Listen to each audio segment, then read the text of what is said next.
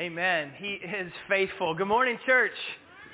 It is good to be with you. My name is Justin, one of the elders, uh, pastors here at Peninsula Grace, and uh, we're glad, glad to be here together celebrating the faithfulness of our God. We're going to talk about a, a message, today, uh, a passage today that I've titled the sermon, uh, Reunited, and it feels so good. I've mostly just did that to be able to sing that song. Uh, but we, you know, not only is there, do we believe, biblically, there is a call to unity Within our church family here at Peninsula Grace, we also believe that that call expands to unity with our brothers and sisters around the world and here in Kenai and Soldotna. And one little way, one little way that we can work that out is helping uh, others when they're in need. Uh, Birchridge Community Church uh, lives da- just uh, operates, worships down the street at Echo Lake, and they have a roof uh, that people who insure them say that uh, it will not withstand another winter.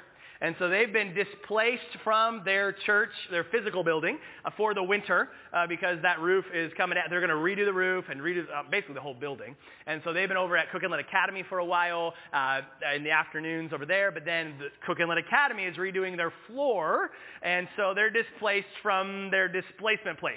And so now uh, they've, they're, they're, coming here. And so today, starting at, uh, this afternoon at 2 o'clock, Birchridge is going to be meeting uh, right where we're all sitting, worshiping the same God. Amen. Um, and so we're just, we welcome them in. And they're going to be here uh, starting today, and they're going to run through Christmas. So five weeks they're going to be with us.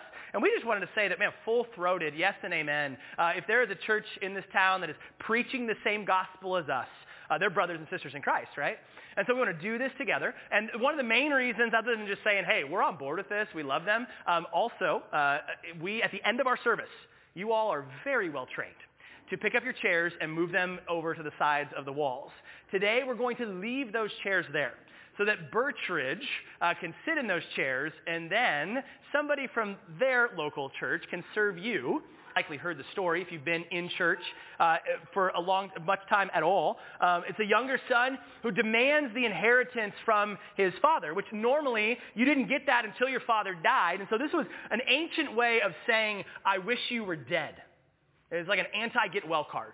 So if I, if I came to my parents and, and, and I knew I was getting their house when they died, and I just said, I actually want your house now, and I'll drive you to the assisted living center myself. Right, this is the kind of com- what was being communicated to his father. He takes his money, he goes to Jewish Las Vegas, where he li- is living la vida loca.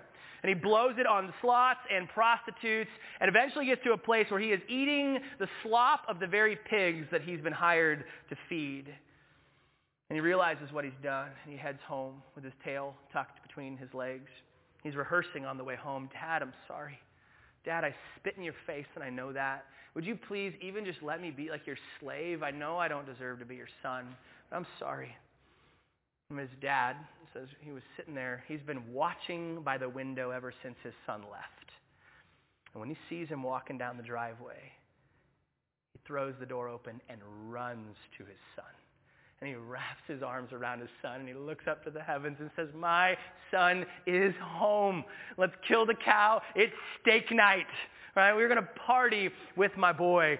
Then the older son, who's in the, back in the house, he hears Uptown Funk blaring outside. And he goes, what in the world is happening? And he walks out and he sees everybody partying. And he looks at his dad and he sees his, the, the, his brother at his back. He's not in a party mood at all. He's ticked off. And he comes to his dad and he goes, are you kidding me? Like, I've been the good one at home this whole time, but now that Mr. Impatient Pants is back, you're having a steak night with him and partying with the neighbors? Are you kidding me? And what's going on here? It's a classic, classic tale of near and far. Anybody grow up with Sesame Street? Grover, Grover taught us this, right? How to be near and then far. Near, and he just, it was very empty room. In fact, I'm not even here preaching, right? That's why we're here. But then maybe uh, the older son, the older son felt near right? He, he, he felt entitled because of his consistent proximity to his father, because he felt like he was performing well. And maybe that's you this morning. Maybe you grew up in church. Maybe you went through Awanas, you were, you were Sp- Cubbies and Sparkies, and, and you had the, the crown with all the little jewels in it. You memorized your verses every single week. You were an Awana legend, okay? Maybe every morning you spend five hours in the Word, like you read the whole Bible every day and pray for everybody on earth twice. Like, you're amazing, right? And maybe you're like, I've been here the whole time, God, and yet why are things still not going my way? Maybe you feel entitled to God because you've been close. You've been in church. You've been doing good things. But you say, I'm still not happy. Life's still not going the way I wanted it to. I'm still discontent. I'm still frustrated. I'm still bored. I'm still unfulfilled. I'm still bored. I already said that. I'm still angry. I'm still bitter, right? Look at what the father says to the older son. This is how he sums up the story.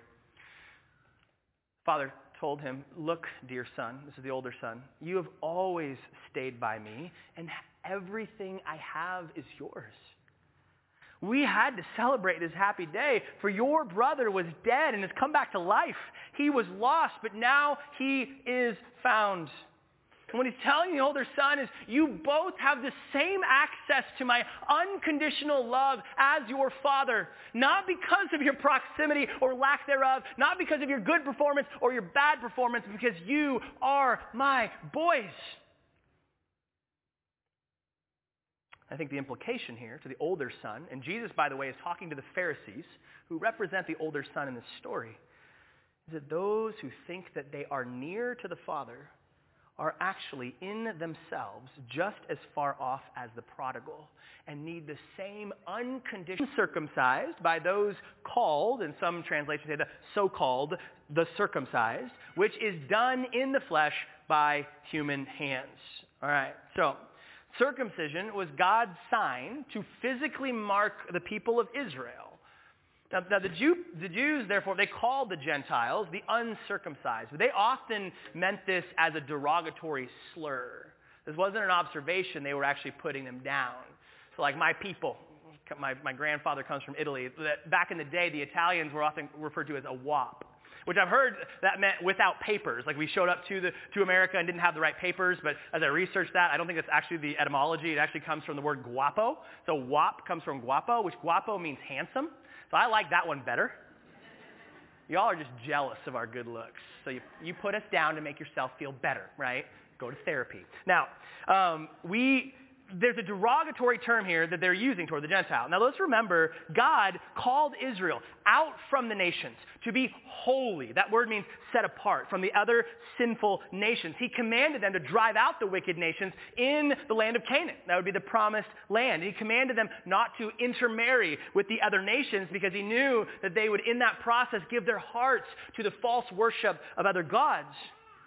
He called them to be holy, to separate themselves from sin, and that through these people, through the, the, people of Israel, God would send his king, his rescuing king, his Messiah, for the whole world.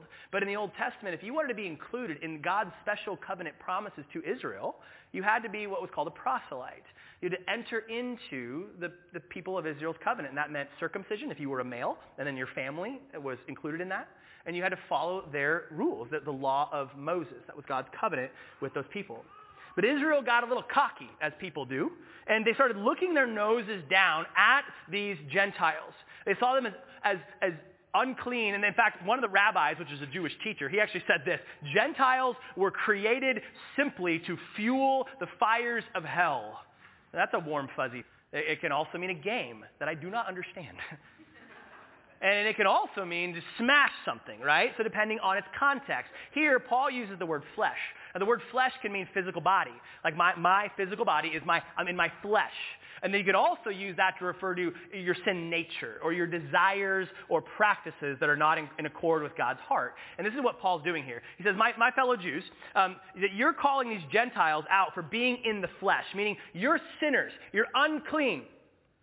But you are only circumcised in the flesh. And the second time, he's saying, you're, it's done by human hands. There's a physical circumcision. Don't worry, we're almost done with saying circumcision a lot. Um, then you, Israel, it, you too are actually still in the flesh, in sin, if all you've ever done is be physically circumcised. There's a deeper truth that the faith act of physical circumcision is pointing to. Jeremiah points this out in Jeremiah 4. He says, circumcise yourselves to the Lord, Israel, but not, he's not talking about our flesh. He says, circumcise your hearts you people of Judah, inhabitants of Jerusalem, or my wrath will flare up and burn like fire because of the evil you have done. Burn with no one to quench it. So what's he saying? The true change, so circumcise means to cut off. What needs to be cut out, cut off from your life is your sin. It's the evil that you've done. That's what you need to be removed from. He's not just talking about flesh. In fact, just circumcising your flesh will not in and of itself bring you any closer to God.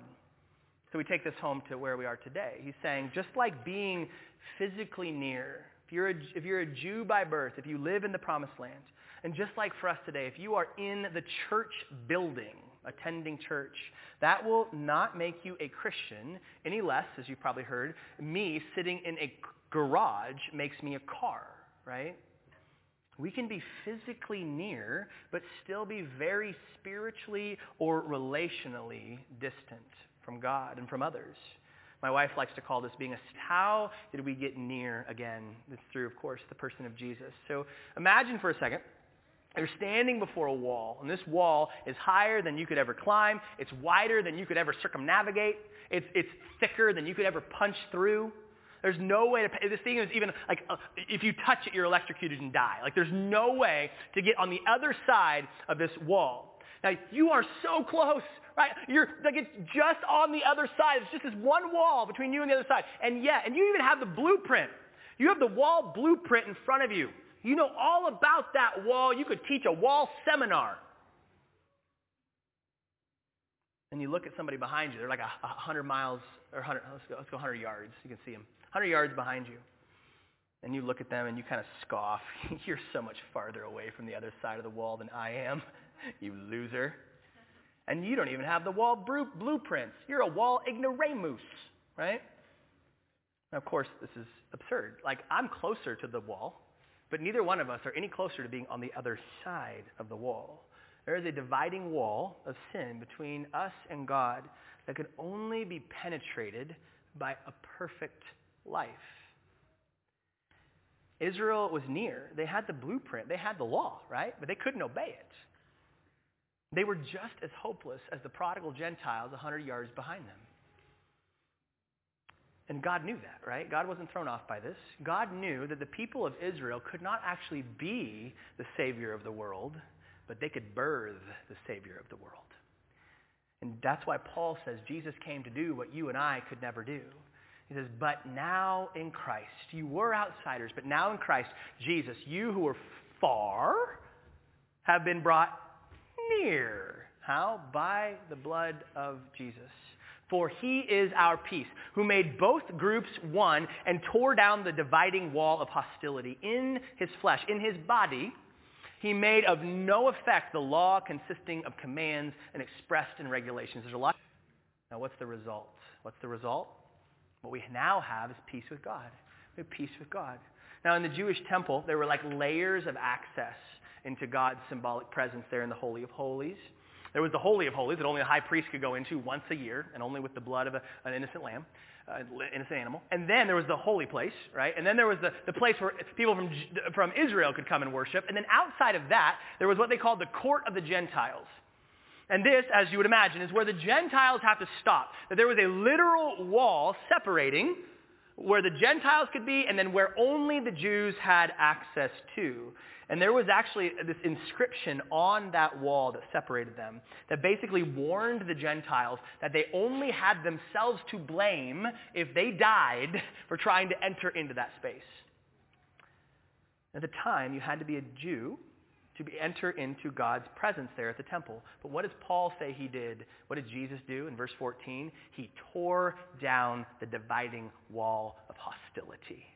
That Jesus smashed that wall. And why did he do that? Well, look, he continues the thought. So that, here's why Jesus did what he did, so that he might create in himself one new man from the two, the Jew and the Gentile, resulting in peace he did this so that he might reconcile both to God in one body through the cross by which he put the hostility to death. He came and proclaimed the good news of peace to you who were far and peace to those who were near. For through Jesus, we both have access in one spirit to the Father. our great high priest tore the veil to give us access to God. That neither, did you notice here the words both?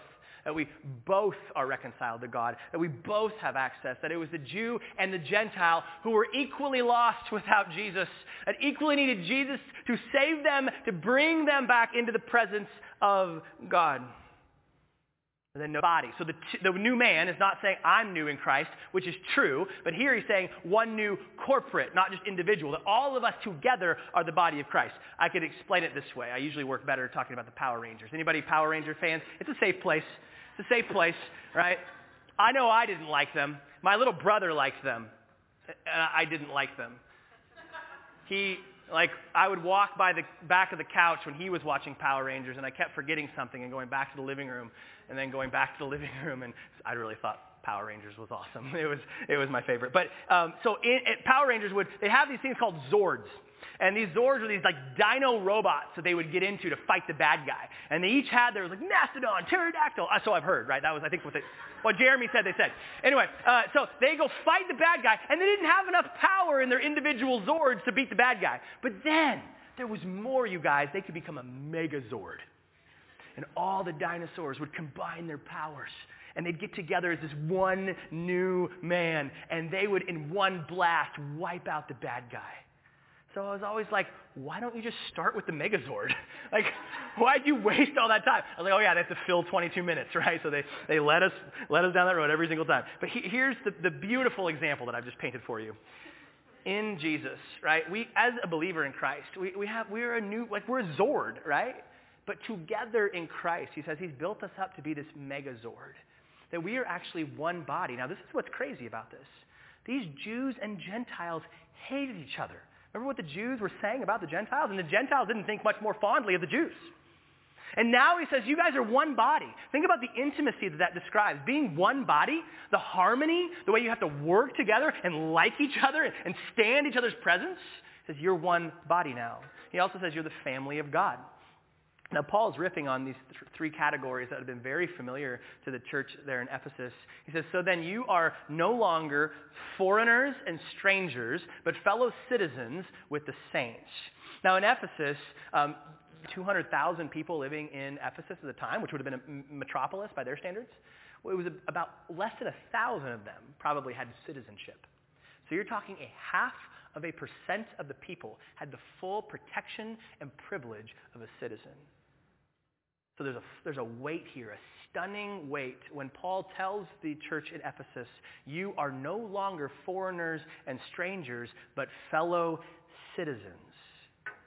He says, you now dwell in the city of God and will never be driven out.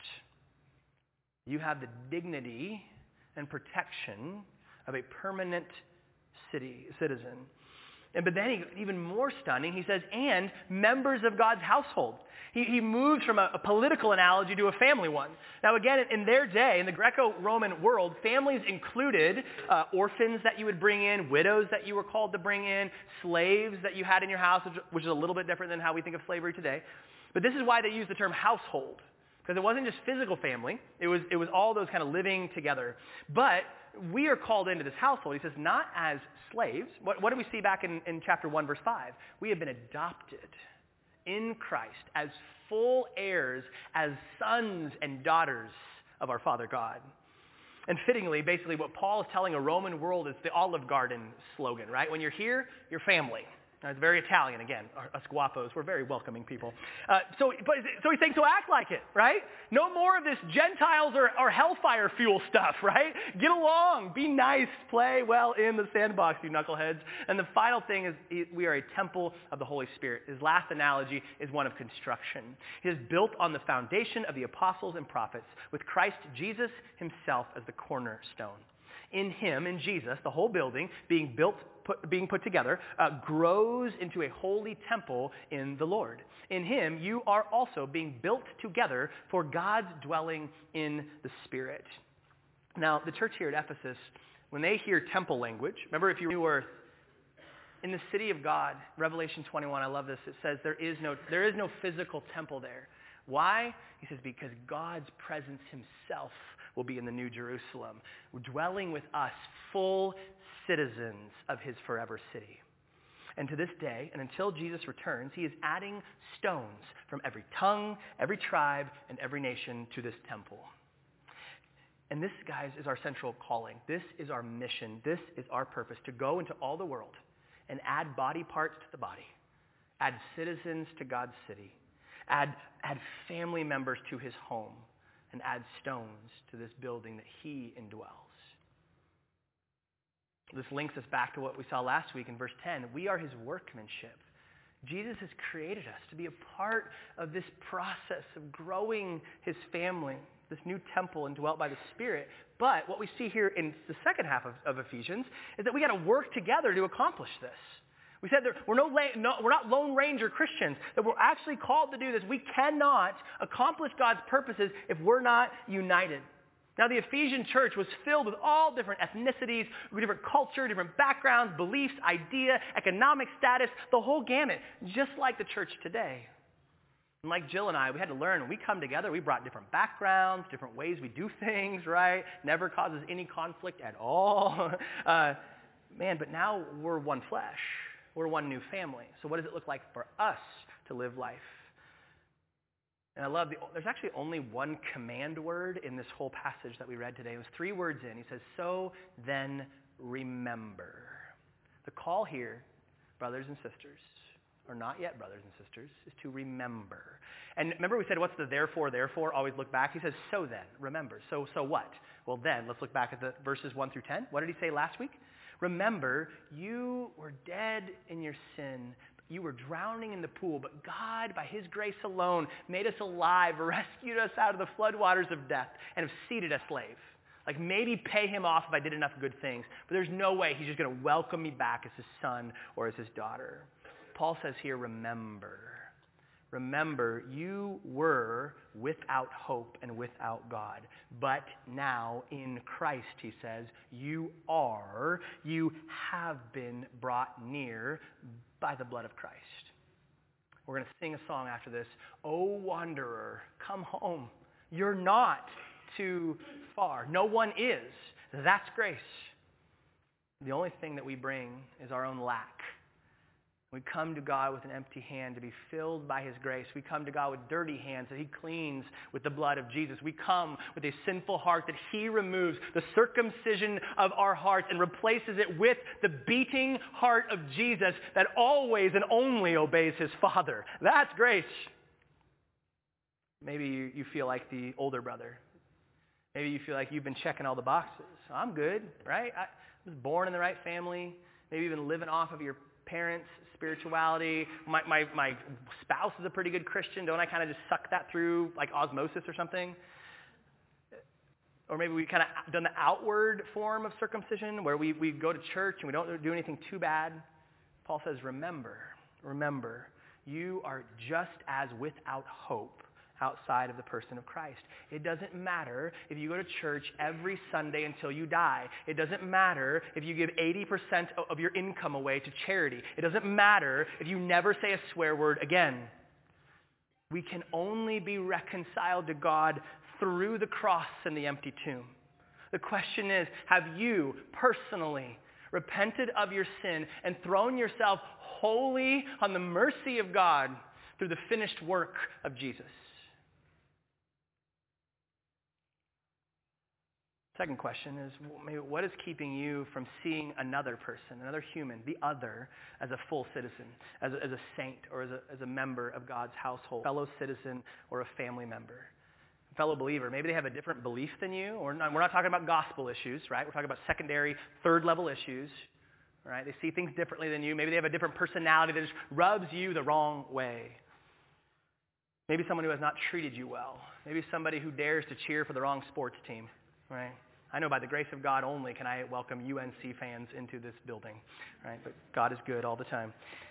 Anyone who professes Jesus as Lord and Savior is one who is fully accepted into his family, and therefore I am to accept as well. And this includes our attitude. Like maybe you're not physically kicking people out, bouncing them at the door or whatever, but what about freezing people out? What about not treating someone with the kindness and patience that our God treats us with? And maybe this means a more proactive, like after the service, maybe it's coming up to someone who's kind of off by themselves, just welcoming them. Hey, brother, hey, sister, hey, I haven't met you yet. Or maybe you're another new person. Instead of dashing out the door right away, I see you, I see you, right? It's, it's seeing someone else who looks lost and say, hey, they might be new too, right? And so go say hi to them. Or maybe you see someone who's sad and is coming over to console them. Give a hug if they consent, right? We, we got to love each other as the family of God. We got to proactively come alongside family members. When it comes to unity, there's two ditches to avoid here. I think on the one side, we can swerve into the ditch of relativism, this idea of a you do you. Um, our culture teaches a lot about a false peace, where it's this you believe what you believe, I'll believe what I believe, we kind of all hold hands, sing kumbaya. And maybe some of you get a little twitchy. Maybe some of you get a little uneasy when I call us to love the Democrat or the transgender. And you say, man, our pastor is going woke, right? Breathe out, okay? We are not going to waver from the gospel. Acts 4:12 says salvation is found in no one else for there is no other name under heaven given to mankind by which we must be saved. The Sake of, this is what Paul teaches in Acts 13. For this is what the Lord has commanded us, not suggested. This is our marching order. I've made you a light for the Gentiles that you may bring salvation to the ends of the earth. Remember when we studied Daniel, and we said we are to be in the world, not of the world. We are to go out into the world and to be salt and light, to love our neighbor as we love ourselves. This means we don't go out feeling morally superior to those out there, just to offer condemnation and remind them of what we're against. We are actually going out with a lifeline to say, would you join us? Would you discover the rescuer that I too have discovered? That you were no farther away, no more hopeless to get on the other side of the wall than I was. Remember, we were just as cut off and without hope. Brothers and sisters, through Jesus alone that we can get through that wall into intimacy with God. And the gospel so brilliantly, it both humbles the arrogant who think they are near, and it lifts up the chin of the humiliated who feels way too far off. That Jesus Christ, he became a foreigner so that I could become a citizen of heaven that Jesus became sin so that I could be called a saint. That Jesus had his own temple torn down so that we could be built up into something new and beautiful in him. That Jesus absorbed the wrath and hostility of the Father so that I could now in peace rush into his lap and call him daddy. That, that Jesus was cut off that he was, that he was physically, he, that spiritually he was, why have you forsaken me, God? So that those of us who were cut off spiritually, whether physically circumcised or not, could be brought near to have access again to God, to be reunited. And it feels so good. Hymny does not gain them any merit badge, get them any brownie points, get them any closer to God outside of what Jesus has done for them and who Jesus is in and through them. And Lord, would you unite us as a body that we would be able to learn of the forgiveness of, toward one another that's only available in Jesus, that we would love both those in our family and those yet to be in our family. Would you unite us as Peninsula Grace? Would you unite us as churches around the Kenai Peninsula with Birchridge and College Heights and, and the Bible Chapel? And that as your corporate body comes together as one, the world will know that you love it and have sent Jesus to die for it.